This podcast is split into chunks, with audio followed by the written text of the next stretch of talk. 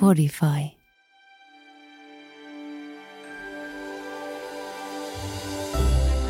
Tapahtui edellisessä jaksossa.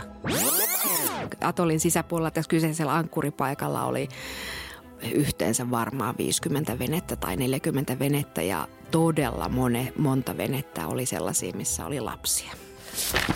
Ja sitten siinä pimeässä yössä niin 20 lasta makaa siinä trampolinilla ja katsoo elokuvaa ja vanhemmat viettää sitten omaa aikaa siellä takaterassilla. Oli aikamoiset pirskeet. Mä sanoin Tuomolle, että jotain nyt on niin kuin, tapahtumassa. Something is cooking ja mulla ei ole kiva olla, mua vähän pelottaa.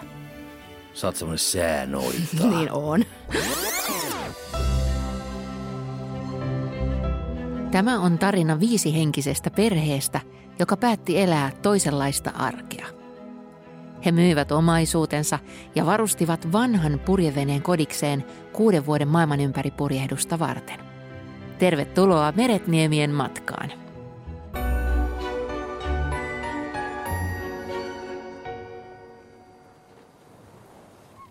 Jaha, Tahitilla ollaan, eikö niin? Ja siitä seuraava kohde on Moorea.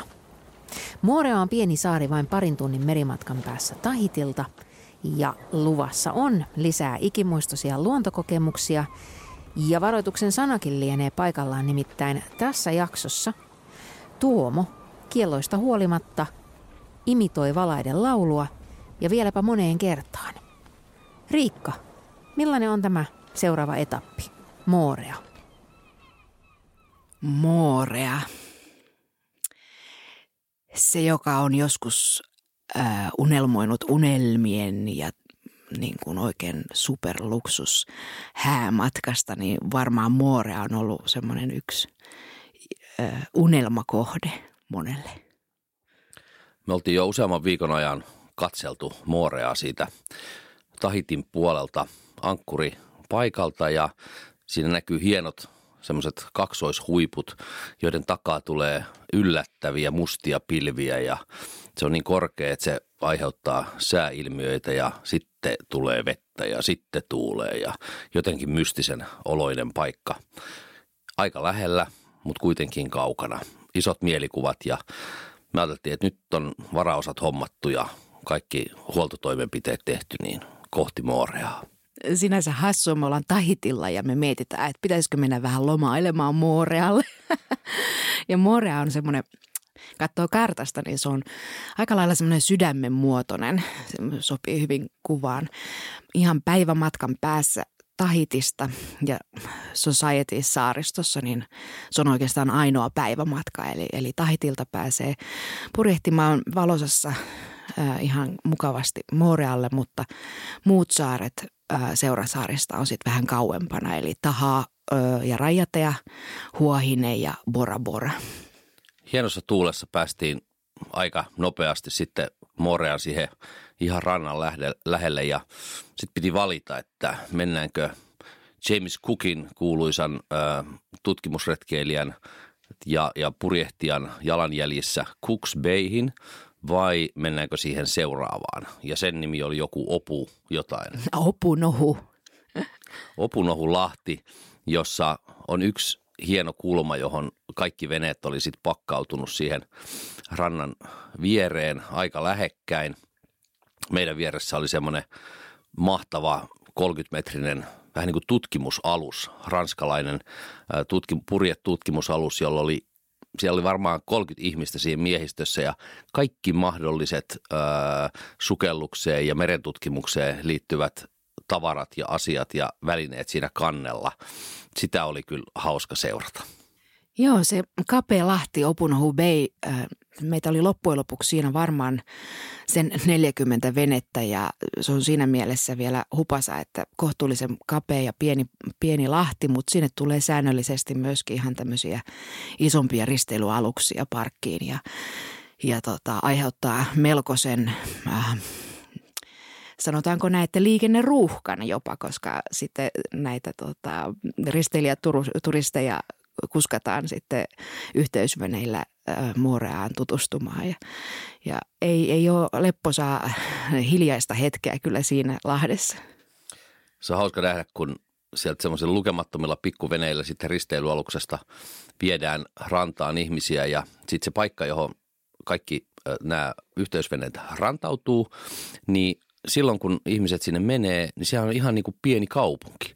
Sinne on rakennettu kymmeniä kymmeniä semmoisia kojuja ja, ja tämä on sitten se, mitä valtaosa ihmisistä sitten oikeasti näkee Mooreasta. Ja sitten kun tulee ilta ja ihmiset lähtee pois, kaikki puretaan ja sitten se onkin yhtäkkiä autio. Jotenkin hirveän konkreettinen ää, esimerkki siitä, että, että riippuen siitä, millä tavalla matkailee, niin se näkymä siihen, että minkä näköinen joku paikka on, niin, niin saattaa olla hyvin, hyvin erilainen. Ja me oltiin kyllä ihan tyytyväisiä, että me sieltä omalta veneeltä katseltiin saaren niitä vuoria ja, ja tota, nautittiin luonnosta. Morealla tosissaan on sitä ää, turistiinfraa. Siellä on joka Lahdessa ja joka Niemessä ää, valtavat resortit, oikein tämmöiset luksusresortit, aidatut alueet, ja, jonka sisällä on kaikki mahdolliset kahvilat ja ravintolat, omat rannat ja, ja hienot ää, pool-alueet ja, ja näin poispäin. Mä koitin yhtenä päivänä käydä vähän tiirailemassa, koska wifiä ei, ei yleistä wifiä tai tämmöistä mobiiliverkkoa ollut siinä Lahdessa oikein kunnollista ja ajattelin, että jos me maksamaan semmoisen oikein kalliin espresson ja pääsisin vaikka tota loungebaariin vähän vivittelemään, niin, niin ei, ei myöskään tämmöinen vähän turistin näköinen, mutta ö, ei hotellin asiakas, niin ei pääse myöskään sinne hotelleihin sisään.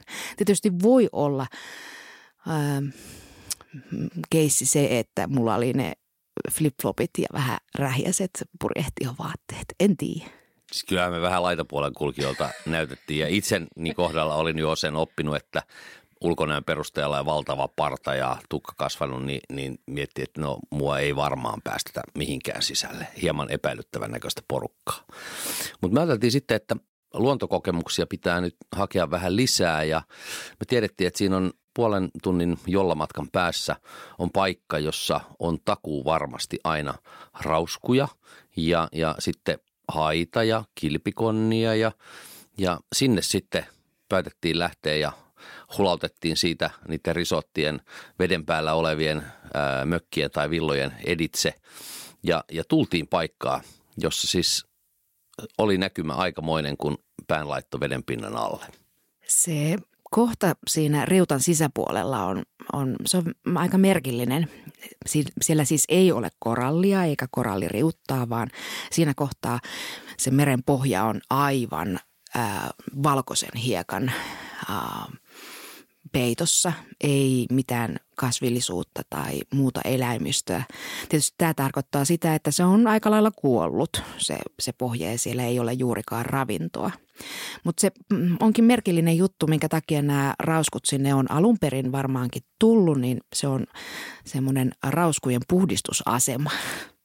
Puhdistusasema tarkoittaa siis sitä, että rauskut tulee sinne, mutta myös sitten ne hait ja niillä kasvaa siinä ihossa tai nahassa semmoisia loiskasveja tai eläimiä, jotka on vähän epämiellyttäviä ja sitten siellä on toisenlaisia kaloja eli remorakaloja, jotka liittää itsensä sitten ää, näiden kylkeen ja, ja menee siinä rinnalla ja puhdistaa, ottaa kaikki loiset pois ja mutta niitä ei ollut yksi, eikä kaksi, eikä kymmenen, eikä kaksikymmentä, vaan useita, useita, useita kymmeniä semmoisia noin metrin halkasijalta olevia rauskuja, stingereitä ja sitten kun sukeltelee, niin sit ensimmäistä kertaa oli tilanne, että käännät pääsi mihin tahansa, niin tuolla on kaloja, jolla on evä selässä.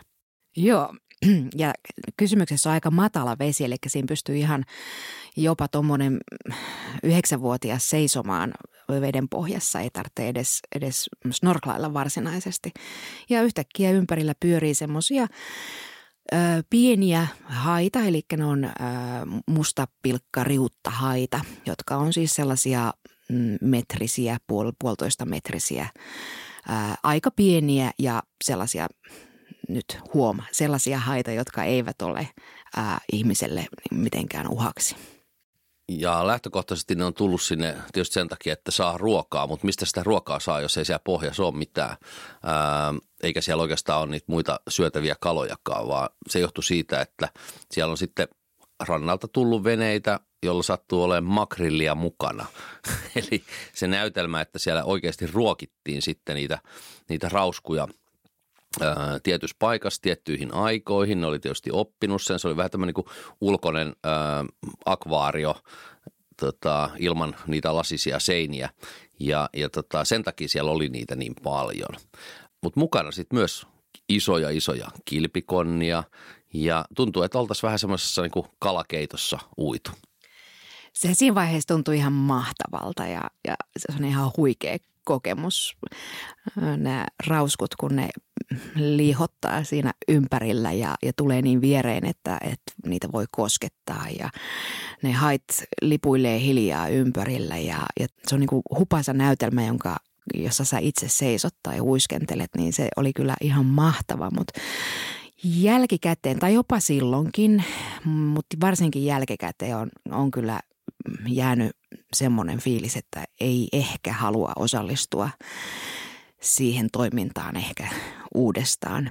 Kysymyksessä kuitenkin on, on se, että sinne tulee sen parikymmentä, kolmekymmentä turistivenettä päivittäin ja niillä on sitä purkkimakrillia mukana ja niitä ruokitaan niitä eläimiä ja sinne veteen tulee sitten kymmenittäin ja kymmenittäin ihmisiä, joilla ei ole oikeastaan niin kuin muuta ajatusta kuin, että otetaan valokuvia niiden eläinten kanssa. Ei, ei oikein tunnu ihan vastuulliselta nyt jälkikäteen ajatellen. Niin ei ole ehkä semmoinen ihan luonnollinen ympäristö. Mutta ensi kosketus meille ja mukana meillä meidän jollan lisäksi oli sitten muutamia muita lapsiveneitä ja niin kuin ehkä muistatte, niin siellä oli yksi tämmöinen Alondra-niminen vene, jonka vanhemmat oli meribiologeja ja, ja sitten tietysti siihen yhdistettiin meriaiheista lasten venekoulua aika paljon. Ja Morealla oli sitten muita mahdollisuuksia myöskin kasvattaa tätä omaa luontokokemusten sarjaa, josta sitten seuraavana päivinä saatiin vähän osviittaa. Joo, siinä vaiheessa Tom oli saanut vihdoinkin oikein kunnolla sukellusromppeet selkään ja sä olit käynyt Edithin ja Kenin kanssa sukeltamassa niitä pässejä ja toteamassa, että tämä on nyt se paikka. Mun sukeltajan ura on alkanut joskus Taimaassa, jossa on, on suorittanut kortit ja sitten jäänyt Karibialla sukeltaa. Suomessa en koskaan. Ehkä sen takia, että se on niin kylmää. Mutta, mutta tuolla sitten oli taas monen, monen, monen vuoden jälkeen päässyt ö, sukellusmoodiin kiinni. Ja, ja siinä Moorea ulkopuolella ne riutat oli kyllä uskomattoman elinvoimaisia ja monivärisiä. Ja, ja oli haita ja kilpikonnia ja saatiin aika uskomattomia videoita otettu siellä. Ja sitten, sitten kun me oltiin siellä ulkopuolella, niin sitten muutaman kerran kuului semmoinen ääni. Ja mä ajattelin, että mitä, mitä täällä tapahtuu. No oli elokuu ja elokuu on aikaa, jolloin ää, ähm, eteläisiltä kylmiltä vesiltä ryhävalaat tulee vuosi toisensa jälkeen samoihin paikkoihin. Tänne Seurasaarille, Ranskan Polynesia ja nimenomaan siihen ää, Moorean ulkopuolelle. Ja kyllähän kiinnostus kasvoi ja mietittiin, että tätä pitää saada lisää. No, peruttaas vähän sen ja mietitään, että minkä takia ne tulee ne ryhävalaat aina elokuussa sinne Moorealle. Ne ei tule lomalle, vaan siellä on nimenomaan äitiryhävalaat, jotka tulee synnyttämään poikaset sinne lämpimille vesille ja siellä lämpimillä vesillä ei ole sitten niiden pahimpia äh, vihollisia eli, eli äh, tappajavalaita eli orkia. Eli turvallisen, turvallisen paikka synnyttää jälkeläisiä ja myöskin lämpimät vedet, koska ne, ne vauvaryhävalat tarvitsee vähän lämmintä. Mutta tämä tarkoittaa sitä, että siellä ei ole yksi eikä kaksi, vaan siellä saattaa olla samoilla vesillä kymmeniä ja kymmeniä ryhävalaita. Kun pään laitto vedenpinnan alle ja odotti hetken, niin oikeasti kuultiin valaiden laulua. Ja se on aika maagista. Ja, ja tota, sitten mietittiin, että no mitä me nyt voidaan tehdä. Vene on ankkurissa tuossa. Lähdettiin jollilla, ajettiin siitä riutasta ulos, siihen ehkä pari mailia ulkopuolelle sinne avomerelle ja sitten ruvettiin odottaa. Meitä oli äh, kaksi jollaa ja, ja tota, äh, tarkkailtiin tilannetta ja sitten jossain vaiheessa näkyi pyrstö, nousee sieltä kaukaa veden pinnan päälle. Sitten rupeaa näkymään semmoisia purskauksia, jotka ilmiselvästi on valaiden aiheuttamia vesipatsaita. Ja sitten sieltä oikeasti kuuluu sitä laulua myös ja, ja sitten meidän piti hypätä veteen ja mennä uimaan valaiden kanssa. Tämä on todella huimaa. Toi Tuomon laulu, mikä tuossa aikaisemmin kuului, niin se oli semmoinen, miten se nyt sanoisi, aika hiljainen ja tämmöinen ujo esitys siitä, että mikä se on se se laulun ähm, tenho. Olisiko se vähän niin kuin näin?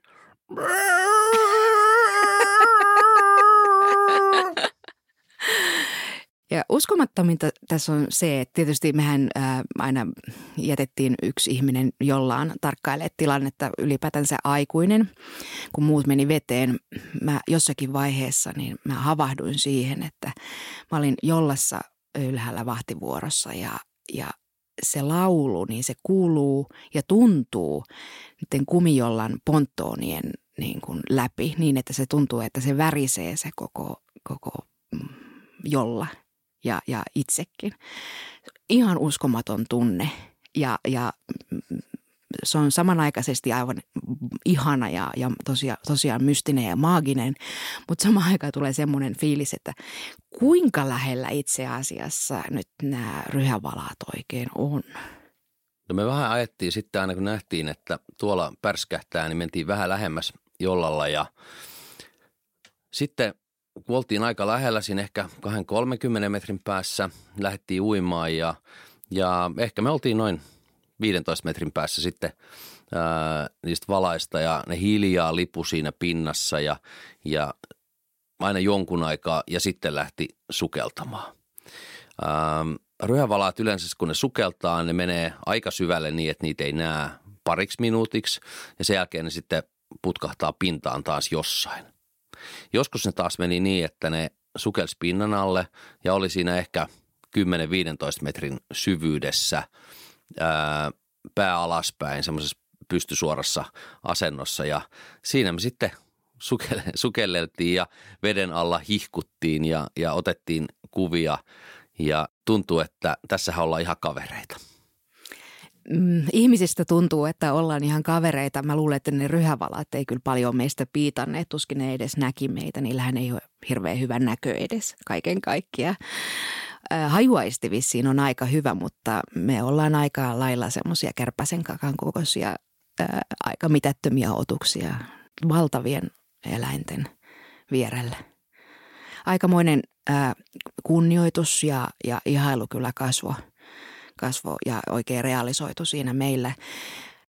Samanaikaisesti kyllähän me tiedetään että, ja, ja ollaan, ollaan kuultu siitä, että missään nimessä kun ollaan vesillä, niin niitä valaita ei saa jahdata.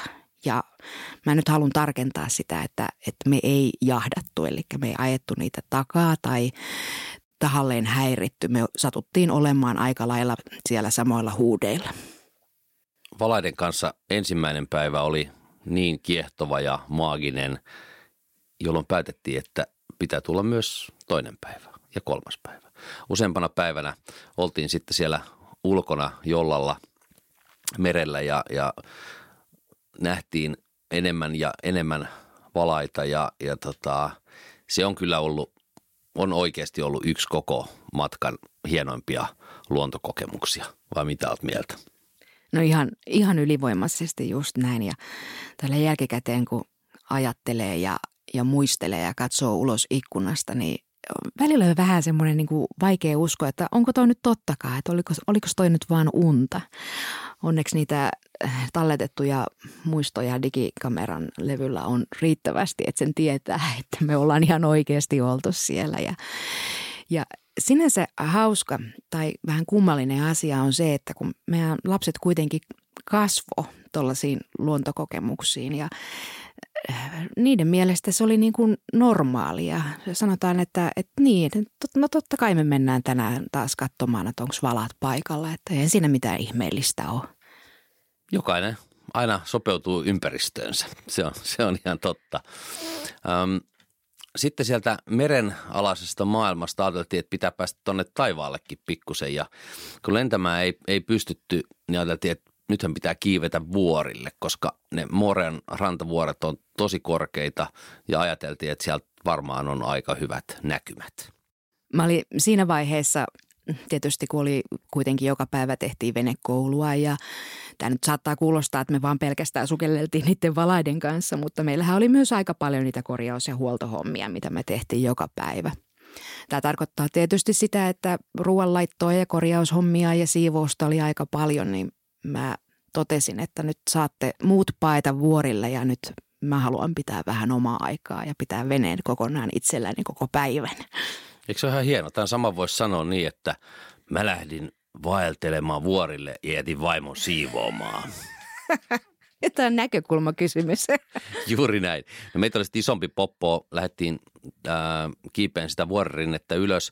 Siellä oli semmoinen pieni polku, meni syvien tai, tai aika semmoisten korkeiden puskien välissä, jotka oli kaksi-kolme metrisiä, että sit siellä, ei, siellä ei matkalla ei juuri mitään nähnyt muuta kuin, että tämä on aika jyrkkää ja me oltiin tietysti varustauduttu niin kuin vuorikiipeilijät aina, eli, eli flip-flopeilla mentiin siellä mutasessa kivisessä vuorenrinteessä ja, ja tota, lapset mukana ja Martta oli tässä vaiheessa, oliko viisivuotias – jolloin hän sitten aina välillä tartti vähän apua, että minä alhaalla tuppasin häntä pepusta ylöspäin ja siellä sitten joku otti kädestä kiinni ja nosti aina kivenjärkäleiden yläpuolelle ja hienosti se Martta, Martta siellä jaksoi ja, ja varmaan oli hänestä taas kerran aika normaalia toimintaa.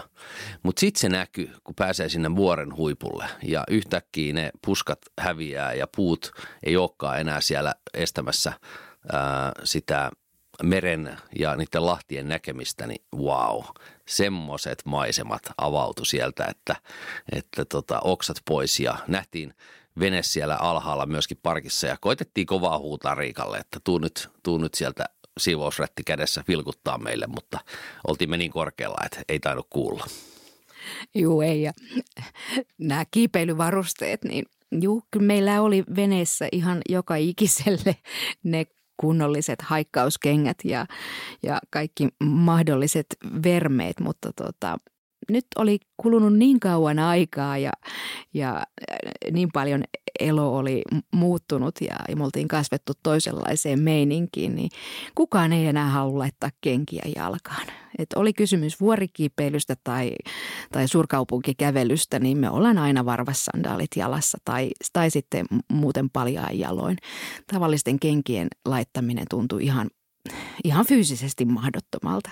Joo, fyysisesti mahdottomalta ja sitten se vie se niin kuin henkinen puoli siihen mukaan. Että kyllähän niin tuommoiset normaalit kengät niin rajoittaa ihmisen vapautta aika suunnattomasti. No nyt on kysymys perusvapauksista. Varpaiden vapautusrintama, kyllä. Ihminen haluaa aina oppia jotain uutta ja sitten lapset yhtenä päivänä siinä hiekkarannalla niin, niin innostu yhden veneen äidin opastuksella, sitten tekee vähän käsitöitä. Ja tietysti kun venessä tai tuommoisessa ympäristössä ollaan, niin ei siellä nyt ole kaikkia mahdollisia käsityötarvikkeita. Mutta taas kerran, luonto tuli apuun. Ja mitkäs muut kuin palmut. Joo, palmun lehdet taipuu kyllä tosi moneen ja me oltiin monella saarella jo aikaisemmin tutustuttu siihen paikalliseen ja perinteiseen käsityö ihan, ihan käyttökäsityöperinteeseen, eli palmun ää, lehvistä niin, ja lehdistä kudotaan ää, erilaisia esimerkiksi astioita tai hattuja tai jopa kenkiä. Joo, semmoinen punominen, että missä järjestyksessä nämä nyt laitetaan ja, ja menee ristiin rastiin ää, muodostaen sitten aikamoisia ää, tota, ihan käyttöesineitä ja, ja tota, me saatiin, Aarrekin teki melkoisen kaislamaton sitten, jota, jota oli, oli sitten pitkään ihan käytössä meidän veneellä.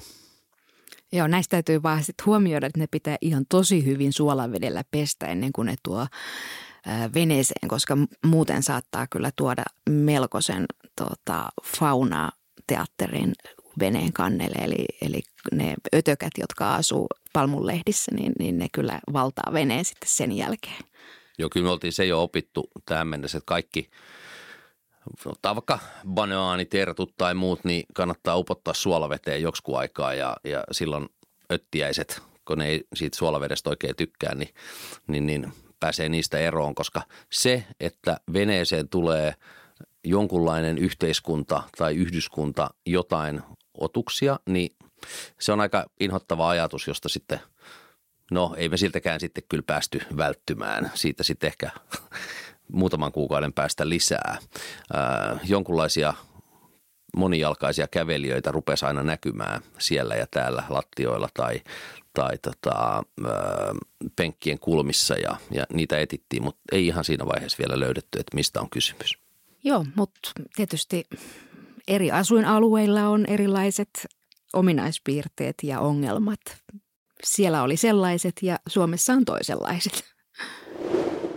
Oltiin oltu ehkä kaksi viikkoa Moorealla tässä vaiheessa ja meillä oli, taas tullaan siihen, että miten niin mukaan aikataulupaineita, mutta meillä oli vähän aikataulupaineita. Ähm, osin ne johtui siitä, että oli ihan sovittuja tapaamisia, mutta osin ne johtui siitä, että se imagollisesti vielä vielä maagisempi saari, eli, eli Bora Bora, odotti siellä yhden yön purjehduksen päässä. Hei, Bora Bora. Me oltiin silloin Panamassa silloin inottavina aikoina aina turvauduttu muutamaan semmoiseen valokuvaan ja, ja kirjaan, missä oli Bora Boran ää, siluetista ja rannoista kuvia. Ja nyt me oltiin tosi lähellä Bora Boraa ja me oltiin ajateltu, että seuraava kohde olisi se. Se oli todellakin ollut semmoisten mielikuvaharjoitusten kohde monta kertaa. Eli silloin kun eniten potuttaa, niin kannattaa laittaa silmät kiinni miettiä, että vitsi kun mä olisin Bora Boralla. Ja kyllä me tonne joskus vielä päästään. Ja nyt oltiin siis yhden yön purjehduksen päässä ja purjehdus sinne oli hiljasta tuulta ja vähän ärsyttävääkin, kun aalto oli eikä, eikä riittävästi tullut, mutta, mutta tota, mä ajattelin, että sinne nyt lähdetään kuitenkin purjehtiin. koska yöllä mentiin, niin oli, oli tietysti pimeätä ja saarilla ei ole paljon valoja, niin silloin oltiin ihan, ihan niin kuin ei näe mitään. Sitten kun aamu rupesi sarastaan, niin oltiin paikassa, jossa itse asiassa, vaikka niiden välimatka on aika pitkä, niin nähtiin molemmat saaret. Molemmilla saarilla, niin Moorealla kuin Boraboralla on semmoiset kaksoishuiput siinä siluetissa ja, ja keskellä ää, kun sitä väliä ollaan, niin näkyy molemmat saaret. Tuntuu taas, että saaristopurjehdus on aika mukavaa. Aamu valkenee ja me lähestytään Bora Boran eteläistä riuttaa ja siellä meidän kanssa on sitten liikkeellä ainoastaan ne paikalliset kalastusveneet – mitään muuta liikennettä ei näy. Aurinko nousee ja Bora Boran kaksoishuiput koho edessä ja mä että nyt ollaan tulossa niin kuin asioiden ja Tyynenmeren ytimeen. Ensinnäkin, miten aivan kadehdittava ihana etappi oli tämä valaan lauluineen, riutoilla sukelluksineen ja vuorikiipeilyineen ja toisekseen – Siis jätättekö te ihan oikeasti meidät viikoksi roikkumaan, kun käytännössä jo haistetaan Bora Boran paratiisi nenissämme ja sieraimissamme? Kerta kaikkiaan roistomaista toimintaa, mutta minkäs teet? Ensi sunnuntaina me tavataan jälleen.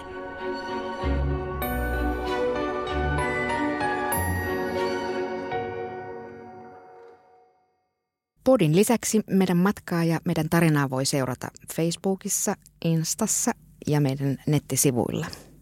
www.sellforgood.org ja samalla hakusanalla löytyy niin Instasta kuin Facebookista. Eikä siinä vielä kaikki. Me ollaan kirjoitettu ja julkaistu kaksi kirjaa meidän matkasta.